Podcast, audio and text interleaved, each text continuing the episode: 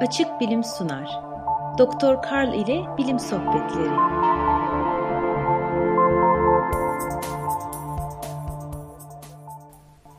Güneş, gezegenimiz için gerekli temel hayat ve enerji kaynağıdır. Ayrıca efsane olmuş birkaç yanlış inancında merkezinde yer alır. İşte bunlardan ikisi. Birincisi, çoğumuzun bildiği gibi Güneş, enerjisini oluşturmak için nükleer yanma yapar ve biliriz ki nükleer bombalar küçücük kütlelerinden muazzam miktarda enerji yaratırlar. Peki ya ağırlıklarını kıyaslayarak düşünecek olursak, Güneş nasıl olur da arka bahçenizdeki gübre yığınından daha az enerji ortaya koyar? İkincisi, ışığın çok hızlı seyahat ettiğini çoğumuz biliriz. Işığın her saniye 300 bin kilometreye yakın mesafe aldığını belki bilmesek de çoğumuz biliriz ki ışık çok ama çok hızlıdır. Peki ama nasıl oluyor da ışık güneşin derinliklerinde oluşturulduktan sonra yüzeye gelene kadar saniyede çeyrek milimetre ilerleyecek yavaşlıkta sürünür? İlk olarak güneşin gübre yığınından daha az enerjiye sahip olması ile ilgilenelim.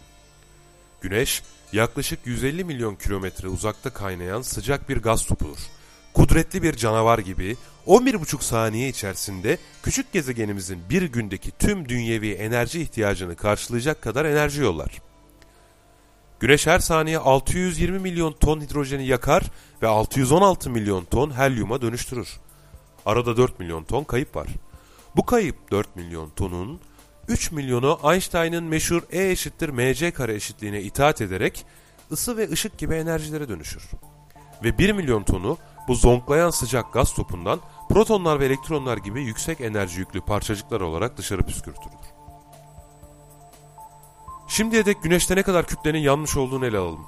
Güneş 4,7 milyar yıl yaşında ömrünün ortalarındadır. Bu zamana kadar dünya kütlesinin 100 katına eşdeğer kütle yakmıştır. Fakat Güneş devasadır. Kütlesi dünyanın 330 bin katıdır. Bu yüzden dünyanın 100 katı kadar bir kütle devede kulak kalmaktadır. Bu hidrojenin nükleer yanışı Güneş'in her yerinde vuku bulmaz. %99'u Güneş'in merkez mahallinde gerçekleşmektedir.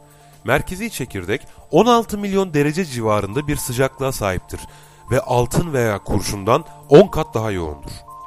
Çekirdek kabaca dünyadan 25 kat daha büyüktür. Sıcaklık ve yoğunluğun bu aşırı şartları altında bir hidrojen atomu ile bir başka hidrojen atomunun çarpışması tek bir helyum atomu oluşturur ve büyük miktarda enerji açığa çıkar.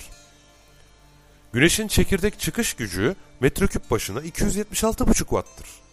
Bu neredeyse 3 adet eski 100 wattlık ampule eşdeğerdir. Buna güç hacim bazında bakarsak vücudunuzun yaydığı takribi 100 watt güçten çok daha azdır ve neredeyse bir gübre yığını kadardır. Nasıl bu kadar çok düşük olabilir?